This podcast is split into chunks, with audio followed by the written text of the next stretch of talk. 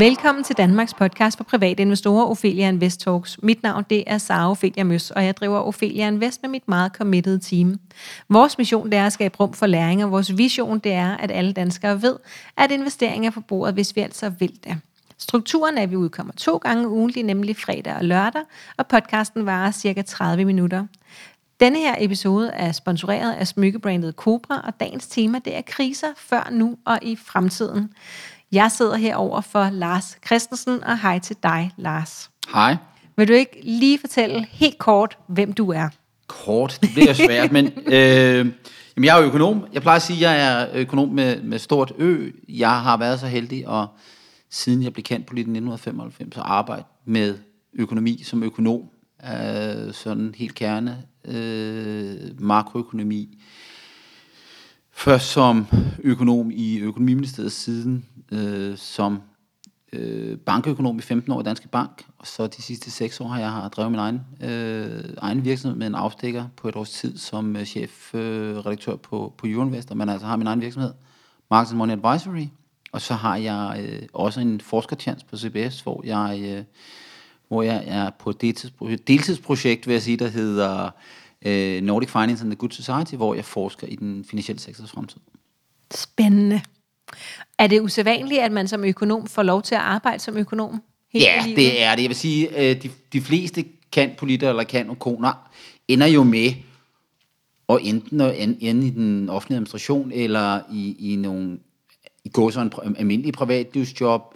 Det kan godt være, at man er i den finansielle sektor, men at man bevæger sig væk fra sådan den der analytiske, og man, det, det er mere baggrund. Men jeg har jo, så at sige, arbejdet med ligninger og data øh, i, i, i, i mere end 25 år nu. Dejligt. Ja, det er skønt. Tænker jeg for dig. ja, for mig. Det er ikke måske for ikke for mange andre, men jeg synes, det er skønt. Godt, vi skal snakke lidt om, øh, om kriser i dag, øh, fordi det ved du noget om. Hvor ofte plejer der at komme en krise? Det synes jeg jo er et rigtig godt spørgsmål. Altså, hvis man læser Bibelen, ikke, så, så er det syv fede år og syv magre år. Og det tror jeg, at der er rigtig mange, der op i deres hoveder tænker om, at der må der snart komme en krise, eller der må der ikke lige komme en krise igen. Og det mener jeg er en forkert beskrivelse af det. Øh, kriser er ikke noget, som... Altså, vi kan jo godt gå tilbage i verdenshistorien, så kan vi sige, at der har været en krise der, der har været en krise der. Øh, altså, den, den, den, den største i nyere tid er selvfølgelig den store depression, starter i 1929, øh, og varer langt ind i 30'erne. Så har vi selvfølgelig efter 2. verdenskrig har vi jo øh, oliekrisen, øh, den første oliekrise i, i 73. Så har vi jo den store krise i 2008-2009, som nogle gange kaldes finanskrisen, men som jeg foretrækker at kalde den, øh, den store recession, øh, eller the Great Recession. Øh, sådan referencen tilbage til den store depression i, i 29 frem. Og så kan man jo så diskutere, hvad det er, vi lige har været igennem, øh, og hvad vi måske er midt i, øh, som jeg egentlig nok, jeg tror, når de økonomiske historiebøger skal skrives, ikke i virkeligheden kommer til at beskrives som en krise eller en recession i, i normal forstand. Nu bemærkede jeg, at du sprang øh, .com krisen ja. i gåsøjen over. Ja, og det er jo, det er jo fordi, at .com-krisen egentlig aldrig nogensinde i makroøkonomisk henseende var en krise. Øh, hvis, hvis, hvis vi kigger på, hvor den økonomiske vækst er i, i, øh, i Asien, Europa, USA, så er krisen i 97-98 øh, i Asien meget, meget mere vigtig i, øh, i, i den henseende, hvor vi har en, en stor krise, som rammer især de sydøstasiatiske lande. Så har vi den, øh, den russiske krise i, i, øh, to, i 98, som ligesom følger, følger umiddelbart efter, som, som makroøkonomiske er større kriser, og som også er makroøkonomisk finansielt. Men det, der i virkeligheden er måske interessant med, med, øh, med 2000 og 2001.com, boblen, og jeg kan sgu ikke engang lide at bruge boble, øh, men, men det der sker, det er jo, at det i høj grad er en aktiemarkedskrise, snarere end en makroøkonomisk, og for den sags skyld en finansiel krise. Øh, der er jo egentlig ufattelig lidt spillover for den krise i aktiemarkedet til, øh, til den brede finansielle sektor, til, øh, til husholdningernes øh, øh, situation, til arbejdsløsheden. Så der er to forskellige typer kriser. Der er aktiekriser, og så er der makrokriser? Ja, altså de hænger jo selvfølgelig oftest sammen. Men så ikke altid, kan jeg forstå. Nej, jeg kunne sige, at det her, det slap man jo egentlig forbavsende godt igennem. Øh, der var en recession i amerikansk økonomi, og delvis også i Europa i, i 2000-2001. Vi havde jo også øh, det berømte terrorangreb øh, øh, 11. september 2001, øh, som jo også gav noget økonomisk uro og nogle økonomiske bevægelser og ændringer, men som jo heller ikke i sådan større makroøkonomisk betydning fik kæmpe stor effekt på, på væksten og på arbejdsløsheden. Er der, er der ikke... Øhm, i 29 og til midt i 30'erne, er det så helt op i 73, hvor der var en, en rigtig krise igen? Jeg tænker, det er der mange år, hvor det så åbenbart gik Ja, fint. altså, hvis du skulle sige, hvis, hvis, hvis du... Ja, altså, vi, vi har jo masser af det, vi vil kalde recessioner, altså hvor at... Altså, amerikanerne kan godt lide at bruge begrebet recession øh, sådan meget klart defineret som to kvartaler i træk med negativ BNP-vækst. Det er den amerikanske definition. Problemet er selvfølgelig, at øh, hvis hvis du nu har en, en økonomi, som har en trendvækst, der er noget højere, end hvad vi er vant til i, i, i velstående lande, så vil det være meget sjældent, at du overhovedet løber ind i to kvartaler med negativ BNP-vækst. Så kan det godt være føles som en recession, hvis du går fra 8 til 3% BNP-vækst, men, men, men stadig har positiv BNP-vækst. Kan, kan du måske lige forklare, hvad det, er, det betyder med negativ BNP-vækst? Ja, det er simpelthen, at økonomien skrumper i størrelse. At økonomien Okay. bliver mindre. Yes. Og, og, øh, og det er vi jo sådan set ikke vant til i udviklede økonomier. Nej, Altså, hvis der vi går det kigger- altid opad. Ja, altså, og, altså noget af det, som jeg, jeg, jeg kan blive vanvittig over, når jeg hører, øh, det er, når der er nogen, der taler om all-time high i aktiemarkedet, for eksempel. Så siger jamen, det burde da Det for fanden være all-time high, high hver eneste dag. Vi taler Ja. ikke om all-time high i økonomierne. Nej. Øh, fordi økonomierne har en tendens til underliggende, i hvert fald udviklede økonomier, at vokse dag ud og dag ind. Nogle gange lidt hurtigere, nogle gange lidt langsommere. Øh, men, men, men hvis vi kigger på det, så er normaltilstanden i de velstående lande i Europa, og de velstående lande i USA, de velstående lande i Asien, de velstående lande i Latinamerika og Afrika, det er vækst. Øh, det er normaltilstanden. Så all time high er normalen. Det er altid normalen, ikke? Ja. At verden bliver bedre hele tiden. Og det skal selvfølgelig også i aktiemarkedet reflektere sig i, aktierne over tid hele tiden stiger. Spændende. Det er jeg sikker på, at der er nogen, der sidder og hmm, tænker lidt over derhjemme Ja, nu. men det er jo den der, nå ja, høj, for det går så opad. Så ja, ja. Ja, altså, det var det kan jo godt gå hurtigere. Ja. Altså der, hvor øh, skal vi sige, aktiemarkedets problemstilling opstår, det er, hvis aktiemarkedet udvikler sig anderledes end den underliggende økonomi, at der opstår en eller anden divergens. Og det er jo det, man kan diskutere, om det var det, der skete op til, til dot-com-krisen. det var, at aktiemarkedsudviklingen ikke var reflekteret i den underliggende udvikling i økonomien. Så aktiemarkedet stak af, den underliggende økonomi Gjorde passede det. sig selv, Ja. og, og gjorde, som den plejede. Ja. Ikke? Øh, og så faldt så aktiemarkedet og økonomien nedenunder, gjorde den, stadig, som den plejede. Den voksede sådan set bare nedenunder, og så Ja. kan man sige, og, og det kan man måske i virkeligheden sige, at men, okay, der var nogle investorer, der blev for optimistiske om et eller andet. Øh, jeg synes, .com-boblen i virkeligheden, Var det en fornuftig korrektion? jamen det, altså, i, i, altså, vi kunne lave et helt program om bobler, fordi jeg, altså, bobler er et begreb, som bliver kastet om sig, især hvis man går ind og læser på privat, privatinvestor, Facebook-grupper, så er, der, mm. så er der ikke grænser for, hvad der er bobler i. Øh, og det er som regel nogen, der har haft en position, som, øh, som enten er blevet kørt over den ene eller anden vej, at, Ja. at, så er det markedet, der er dumt, det er ikke dig. Og, og der har jeg det jo sådan lidt, at markedet er generelt ikke dumt. Markedet reflekterer den. Sidder du ikke og kalder mine lyttere dumme, vel? Nej, men de er ikke, fordi de udgør markedet til sammen. Men der er givetvis nogle af dem, der... Øh, vi, vi, vi leder alle sammen efter det her med, hvorfor, er, hvorfor gør det anderledes, end jeg tror. ja. Øh, og så er det jo meget nærliggende at sige, at markedet er dumt. Hvordan kan man forudsige en krise? Det er jo det, jeg synes, der er... Øh, Det har du gjort dig lidt i, ikke? Jo, det har jeg. Ja. Og, jeg og, jeg, og jeg kan jo faktisk ikke... Altså, jeg er jo faktisk... Øh, øh, vil, vil, vil det, jeg i gåsøjne er mest berømt for i forhold til mine makroøkonomiske prognoser, det er, at, øh, at jeg i 2006 skrev en, øh, en analyse, der hedder Geyser Crisis, øh, som, øh, som handlede om den islandske økonomi, øh, hvor at, det var da jeg var i Danske Bank, påpeger, at der var nogle store ubalancer i islandsk økonomi, og det næsten ikke kunne ende andet end meget galt. Og to år senere endte det jo så rigtig meget galt. Og ikke bare for Island. Ikke bare for Island, men måske især for Island, basalt set hele den islandske banksektor faldt sammen. Øh, øh, aktiemarkedet kollapsede, valutaen kollapsede. Der var en situation... Hvad var det, du så i 2006? Jamen, jeg så... Jeg så nogle meget store ubalancer imellem...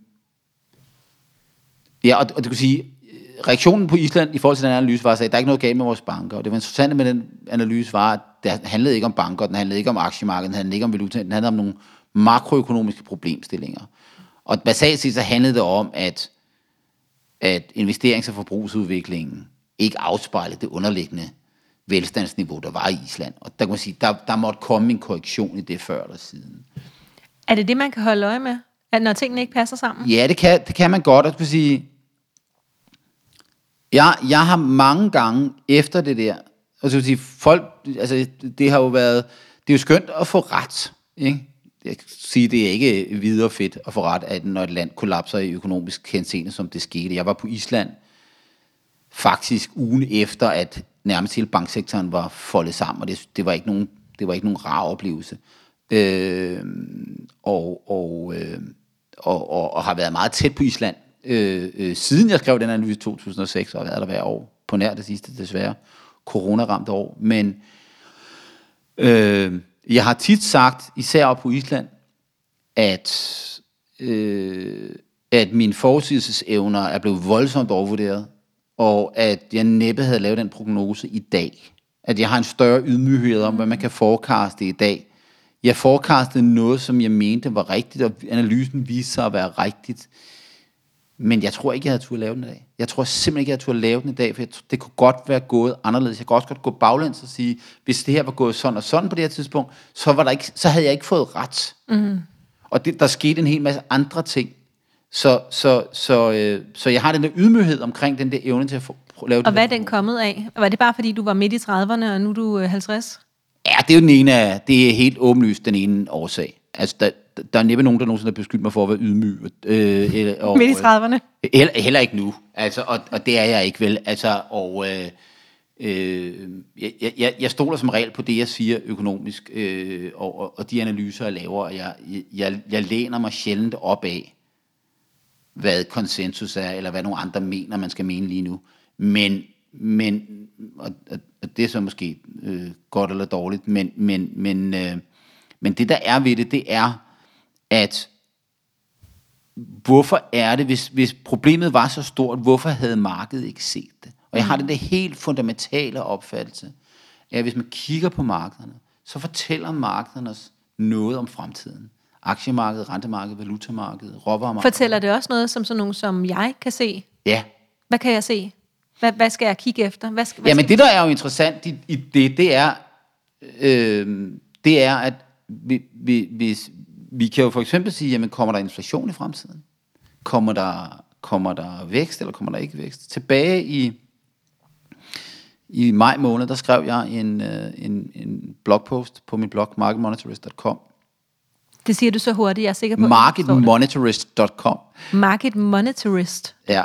Modtaget. Øh, og den, jeg kan ikke huske, hvad overskriften var, men overskriften var noget i stil med, at når amerikanerne går til valg i november, så vil arbejdsløsheden være under 6 procent. Og der var et tidspunkt, da jeg lavede den her prognose, det var altså, der var vi lige trådt ud af det værste. Øh, chok fra, coronaen kommer, og der sker et eller andet. Men aktiemarkederne havde vendt sig. Øh, obligationsmarkederne sendte også et bullish signal på økonomien, fordi man kan læse inflationsforventningerne i obligationsmarkedet. Og inflations, eller obligationsmarkedets inflationsforventninger var steget ganske pænt, og det var normaliseret. Så det man kunne se, det var i virkeligheden, markedet fortalte mig, at der ville komme en meget hurtig normalisering af den amerikanske økonomi. Og på daværende tidspunkt var arbejdsløsheden altså oppe i 15 procent. Og så siger jeg, at den skal altså næsten falde 10 procent over på under et halvt år. Og der var ingen, der havde den prognose. Det var en vanvittig, en vanvittig prognose ud fra, hvad var opfattelsen. Men op i mit hoved var det på ingen måde en vanvittig prognose, fordi det var præcis det, markedet sagde. Mm. Og det, jeg gjorde, det var, at jeg forholdt mig til markedet øh, ved at se på, hvor meget ændres arbejdsløsheden? Kan aktiemarkedet, er der en korrespondence mellem aktiemarkedet og udviklingen i arbejdsmarkedet? Og der kan vi altså bare se, at aktiemarkedet, så at sige, lider. Det er foran arbejdsmarkedet. Og når jeg så kiggede på den historiske sammenhæng mellem, hvad aktiemarkedet sagde, og udviklingen i aktiemarkedet, eller arbejdsmarkedet, så skulle arbejdsløsheden falde. Som Ja, så det var billedet. og det var billedet.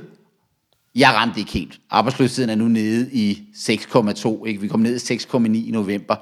Vi var meget, meget tæt på. Ja. Ja. I forhold. Det jeg siger, det er, det er, markedet havde ret. Det var, Så- ikke, det var ikke analytikerne, det var ikke kommentatorerne, men det var den kollektive viden, der var i markedet. Skal man så lytte mere til sig selv og de signaler, som man synes, at man ser, end bare at stole blindt på konsensus? Konsensus er en fin ting, øh, men der er jo også den der... Øh, Måske skal vi sætte spørgsmålstegn ved konsensus? man skal i hvert fald lave sin egen analyse. Ikke? Man skal lave sin analyse, og så skal man have de der konsistenstjek. Jeg tror også, det er meget, meget vigtigt, at man er ydmyg. At man ikke tror, man er klogere end alle andre. Man skal vide, at det som aktiemarkedet siger, det som valutamarkedet siger, som det råvaremarkedet siger, det afspejler al den information, der er i verden. Og hvordan investorerne så fortolker det. Mm. Det er nogle gange forkert fortolket. Det kan være fortolket forkert, fordi at der er nogle ting, der ikke er sluppet ud. Øh, men det er den bedste viden, vi har. Og derfor kan man sige, når, når, når vi taler om at forekaste en krise, kan vi lave en prognose på, at der kommer en krise. Så var det meget, meget let i marts måned at sige, at der kommer til at være et stort fald i BNP i Europa, et stort fald i BNP i USA. Mm. For det var det, aktiemarkedet sagde. Ja. Men det bliver også allerede hurtigt klart, at det ville være et V, som vi siger. Ikke? Det ville være et hurtigt, hurtigt ned og hurtigt op. Ja. For det kunne vi se på aktiemarkedet. Og det havde jeg ikke nogen problemer med at, så at sige, kalde allerede i, maj måned sidste år. Sådan måtte det være. Og der stolede jeg altså på markedet. Og, og, og, og når jeg talte med, med, med, med kunder om det, som typiske institutionelle investorer, om det er andre, hos medierne, så var der ikke nogen, der rigtig troede på det. Det var, det var simpelthen for langt ude. Verden var ændret for altid. Vi ville aldrig komme ud af det her. Vi ville aldrig komme til at rejse igen. Ingen ville nogensinde komme til at forbruge. Det ville være helt forfærdeligt. Øh, og, og, og, og det var ligesom det, der var, var, var, var historien. Men markedet fortalte altså en anden historie. Lad os prøve at vende tilbage til det med de tidligere kriser, ja. Fordi øh, hvad, hvad skete der op til The Great Depression i 29 i, øh, i USA? Jeg tror, lad, os- lad, lad, os- lad os i stedet for prøve at sige, hvis vi skal stå krisehistorisk som makroøkonomiske tilbageslag, Ja, ja. altså noget, hvor økonomien skrumper i størrelse, arbejdsløsheden stiger, hvad er det så, der sker? Jamen, man kan sådan set meget simpelt sige, der er to typer af økonomiske chok, helt overordnet set, i vores økonomiske lærebog. Det, det ene er et efterspørgselschok, og det andet er et udbudschok. Efterspørgselschok, det handler simpelthen om, hvor meget efterspørgsel der er i økonomien, hvor mange varer bliver der købt, og dermed hvor mange bliver der beskæftiget. Det er sådan en meget bred forstand. Et udbudschok er noget, der knytter an til produktion. Hvor meget bliver der produceret? Og de, hvis man slår op i lærebogen, så vil man se, at den klassiske udbudschok, det er oliekrisen i 1973, hvor at vi, øh, OPEC-landene laver en olieembargo. De holder op med at sælge så meget, producere så meget olie, og oliepriserne stiger meget, meget voldsomt. Og det rammer de olieimporterende lande i Nordamerika og Europa helt ekstremt hårdt, fordi det er nogle omkostninger, der stiger. Et andet øh, udbudschok kunne være, nu laver vi forbud mod at producere. Det er sådan set coronakrisen. Det er jo øh, IMF, øh, den internationale valutafond, kaldte tidligt en lockdown recession, en lockdown crisis, og det synes jeg er den rigtige beskrivelse af det, der er sket. Altså det var ikke så meget med efterspørgselen, det var jo, vi må ikke producere. Eller vi kan ikke producere. Vi holder op med at producere. Der er så også noget med efterspørgselen, der så at sige faldt sammen med, og vi, der var også nogle ting, vi lige pludselig ikke kunne efterspørge. Men det handler i høj grad om, at vi ikke producerer. Efterspørgselskriser er værre på mange måder end udbudskriser. Er det den, der så er corona? Corona, Produktionen falder. coronaen er for mig at se, coronaen har jeg beskrevet som værende en ikke-recession. Det betyder ikke, at det ikke har ramt en masse mennesker hårdt. Det betyder ikke, at arbejdsløsheden ikke er steget. Men det betyder, at vi kommer tilbage fra det her hurtigere. Og øh, jeg har beskrevet det som en lang, dyr, dårlig og uplanlagt ferie. Ikke? Alle er blevet sendt hjem, så at sige. Enten arbejde hjemme, eller ikke at producere, og i øvrigt heller ikke efterspørge. Men vi har også kunne se, at lige så snart der bliver åbnet op, så normaliserer ting øjeblikkeligt. Mm. Der er ikke noget nede under, der er rigtigt gået i stykker. Det kan godt være, at der er gået så noget, der er gået i stykker for visse brancher. Det kan godt være, at det påvirker noget adfærd i forhold til lysten til at rejse og til at forbruge øh, fritidsprodukter, øh, øh, gå til fodbold, øh, gå til koncert. Jeg tvivler dog rigtig, rigtig meget på det.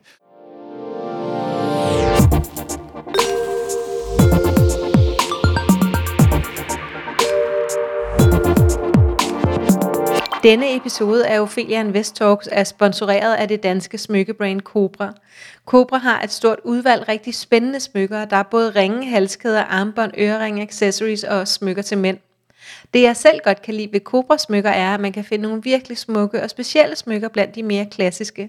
Så er der både noget til os, der gerne vil stikke lidt ud, og til alle, der kører et mere klassisk look. På deres hjemmeside kan man hurtigt fortabe sig i de mange fine muligheder. Smykkerne er tilgængelige for de fleste med priser, hvor vi alle kan være med. De forgyldte ringe, som jeg bedst kan lide, koster for eksempel alle under 500 kroner. Hvis du bruger rabatkoden Ophelia i gavekortfeltet, så får du 15% rabat. Hvad var krisen i 29, så? Var det Jamen, et 29, udbud eller 29 efterspørgselschok? er et meget, meget klassisk efterspørgselschok. Og når vi får et efterspørgselschok, så handler det som regel om, at der går noget galt med pengepolitikken. Og pengepolitikken er jo så at sige, hvor mange penge centralbankerne producerer, og dermed er det jo så også, om der er inflation eller når der er deflation. Og det, der sker i 1929, det er, og det er en lang fortælling, og, og, og oftest når vi ser sådan fortællingerne om depression i 29, så er det noget med, det amerikanske aktiemarked kollapser. Det er det, vi husker i hvert fald. Ja, det er sådan en fortælling, og Ja. ja. billederne, og sådan Ja. nogle lange køer, nogle mennesker, der står nogle sukkerkøer, ikke? Og det, det er bare ikke den rigtige fortælling. Den rigtige fortælling handler i virkeligheden om, at man havde et guldfodssystem, der, der gik galt, og, og, Det må du få lige forklare. Guldfodssystem. Ja, på det tidspunkt havde man sådan, at alle valutaer i verden mere eller mindre var bundet til prisen på guld. Og øh, hvis der kommer en økonomisk krise, og økonomien, så øh, at valutaen skal svækkes, og den ikke kan, fordi man har en guldfodssystem, så trækker man så at sige likviditet ud af økonomien for at bevare valutakursen på det givende niveau. Der sker mange ting i forhold til det finansielle, og i forhold til guldfodssystemet i 29. Men det, det, der sådan set er chokket, det er et deflationært chok. Priserne falder. Og når priserne falder, så sker der forskellige ting. For det første så sker der det, at alle lønmodtagerne, de bliver lige pludselig meget dyre at have gående rundt. Fordi det virksomhederne kan sælge varerne til falder, og lønningerne er låste. Så reallønningerne stiger, uden at man er blevet mere produktiv. Så stiger arbejdsløsheden. Det andet, der stiger, det er, sker, det er, at når priserne falder, så bliver ens gæld jo ikke mindre, men man får sværere ved at servicere ens gæld. Så ens gæld som andel af indkomsten i udviklingen stiger kraftigt. Og øh, det er jo så også det, vi kalder sådan en debt deflation spiral, altså en gældsdeflationsspiral. Så det, det bliver værre og værre nedadgående. Og den eneste måde virkelig at gøre noget mod det på, det er at lempe pengepolitikken og få inflation i stedet for deflation. Hvis man ikke kan det, fordi man har en guldfod, som man havde i 29, så trækker det ud. Og det gjorde det fra 29 til 33 i USA. Da Roosevelt så blev præsident i november 33, opgav han kort tid efter guld, den amerikanske binding til dollar eller til guldet. Dollaren blev svækket i værdi, og amerikansk økonomi rettede sig nærmest øjeblikkeligt. Ja. Og, øh, og, og 2008-9 er præcis den samme type krise. Og det er også derfor, jeg kan ikke lige kalde det en finansiel krise, fordi mange vil sige, at det kom for, der var noget med boligmarkedet, og der var noget overophedning. Det var en makroøkonomisk krise. Øh, og, og der var en, en, en, en, en, en bankkrise. For mig at sige, så handlede det i virkeligheden om, at pengepolitikken fejlede. At pengepolitikken blev for stram. Og så man siger, jamen, de trykte jo en masse penge og satte renten ned. Ja, men ikke nok. Øh, og, og, og det, der i virkeligheden sker, det er, der, der opstår noget, noget, noget, et tilbageslag, og renten skal så falde for at reflektere det økonomiske tilbageslag. Da renten i USA og Europa rammer 0, og egentlig burde være minus 7-8 stykker, så kan man ikke sætte renten yderligere ned. Så må man finde på noget andet. Og det er at trykke penge. Men Federal Reserve, den amerikanske centralbank, og ECB, den europæiske centralbank, var ikke klar til den situation. Man havde ikke et operationelt framework til at håndtere det. Og da man fik håndteret det, så kom vi ud af krisen. Og jeg synes jo sådan set, det er meget sigende om, hvad der skete sidste år i 2020. Da der kommer et chok, og renterne skal ned i USA og Europa.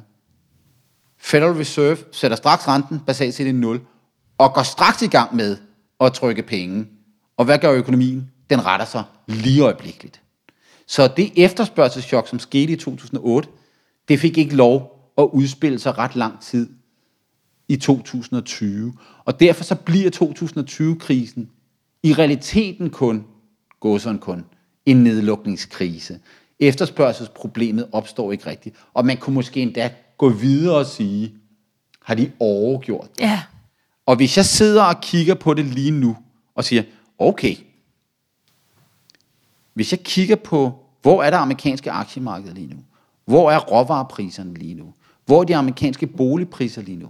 Hvad fortæller alle de der aktive priser mig så? Så fortæller de mig, at enten er det amerikanske aktiemarked det mest overvurderede, det har været siden 2001, eller så skal der ske noget voldsomt med indtjeningsudviklingen. Og indtjeningsudviklingen, det skal afspejle økonomien. Så det, som markedet siger til os lige nu, det er, at 2021 bliver en, et år med helt vanvittig høj økonomisk vækst, og giver også, også meget høj inflation. Høj vækst og høj inflation. Og når jeg siger høj vækst og høj inflation, så er det snarere en, en permanent højkonjunktur, hvor man vokser hurtigt. Det bliver et sådan et one-off. Vi kommer til at hoppe, som vi kommer ud af det her. Det kommer vi til at kunne se i amerikansk økonomi. Jeg tror, vi er allerede i gang med det. Hvis man kigger på de amerikanske nøgler, så kan vi se det. Men anden og tredje kvartal, vi kan se nu, at der er en række amerikanske stater, der har droppet alle coronarestriktioner. Mm. Der står parkeret på amerikanske husholdningers bankkonti lige nu, hvad der svarer til næsten 15 procent af BNP i for meget indskud i forhold til, hvad husholdningerne plejer at holde. Så vedtager vi altså oven i det lempelser af finanspolitikken i størrelsesorden 10 procent af BNP. Helt historisk. Jeg forstår ikke helt alt det, du siger, så kan du sådan summe det op i... Uh, Jamen det, der står, det er, at den amerikanske husholdninger har sindssygt mange penge. Godt. Og dem kommer de til at tage i brug, når de nu kan gå til baseball. Ja. Og det kommer de til at gøre lige om lidt i meget høj grad. Ja. Og der er ikke plads i amerikansk økonomi til at vokse. Arbejdsløsheden er allerede faldet til 6,2 procent. Hvis vi kommer ned i nærheden af 4 procent, så, så kan amerikansk arbejdsløshed ikke falde mere. Så er vi under normalen. Og det kommer til at gå meget hurtigt. Og Kommer derfor, vi så over i den anden type krise? Nej, vi, har- vi kommer ikke nødvendigvis i en krise, men vi kommer til at få, det der kommer til at være lidt, lidt, lidt, lidt underligt her, det er, at vi kommer til at få det her sådan meget store hop i amerikansk økonomi på én gang. Og det er sådan set det, markedet allerede har prisfastsat. Mm. Og derfor har jeg også talt om 2021 som sådan lidt, lidt paradoxalt år, hvor aktiemarkedet jo sådan set allerede er fuldstændig priset til af vanvittig høj vækst. Og hvis vi ikke får det, vil det blive en skuffelse. Ja. Men der er altså heller ikke så meget mere at hente, fordi der er grænser, hvor meget mere vækst vi kan få. Og derfor kan det gå hen og blive så meget flat, måske lidt uro. Vi har jo allerede set, det har været et uropræget år. Også på grund af, at renterne begynder at komme op, fordi renterne skal selvfølgelig også reflektere, at økonomien nu har rettet sig og normaliseres. Øhm, og derfor så, så har vi den der paradoxale situation, at vi får ikke nødvendigvis en krise i aktiemarkedet. Vi kan godt få noget mere uro i 2021. Men økonomien, især i USA, vil se helt fantastisk ud. Ja. Og det er sådan et paradoks. Men jeg er ikke... Øh, jeg, på den måde står vi ikke over for en krise. Øh, så, så, så igen... Jeg har lige et, et Ja. par korte spørgsmål ja. her. Øhm, venter der en, øh, en, en nu, nu siger du, at corona ikke nogen rigtig krise, ikke nogen rigtig makroøkonomisk finansiel krise. Nej. Ligger der sådan en og lurer? Nej.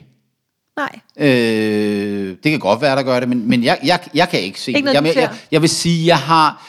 Øh, jeg kan godt tegne nogle scenarier op, hvor jeg er bekymret. Det, der måske bekymrer mig allermest, det er, at vi har fået regeringer både i USA og Europa, som ikke rigtig tror, at økonomiske bindinger betyder noget. Vi har en statsminister i Danmark, som for nylig talte om statsgæld, som det var ikke rigtig noget problem.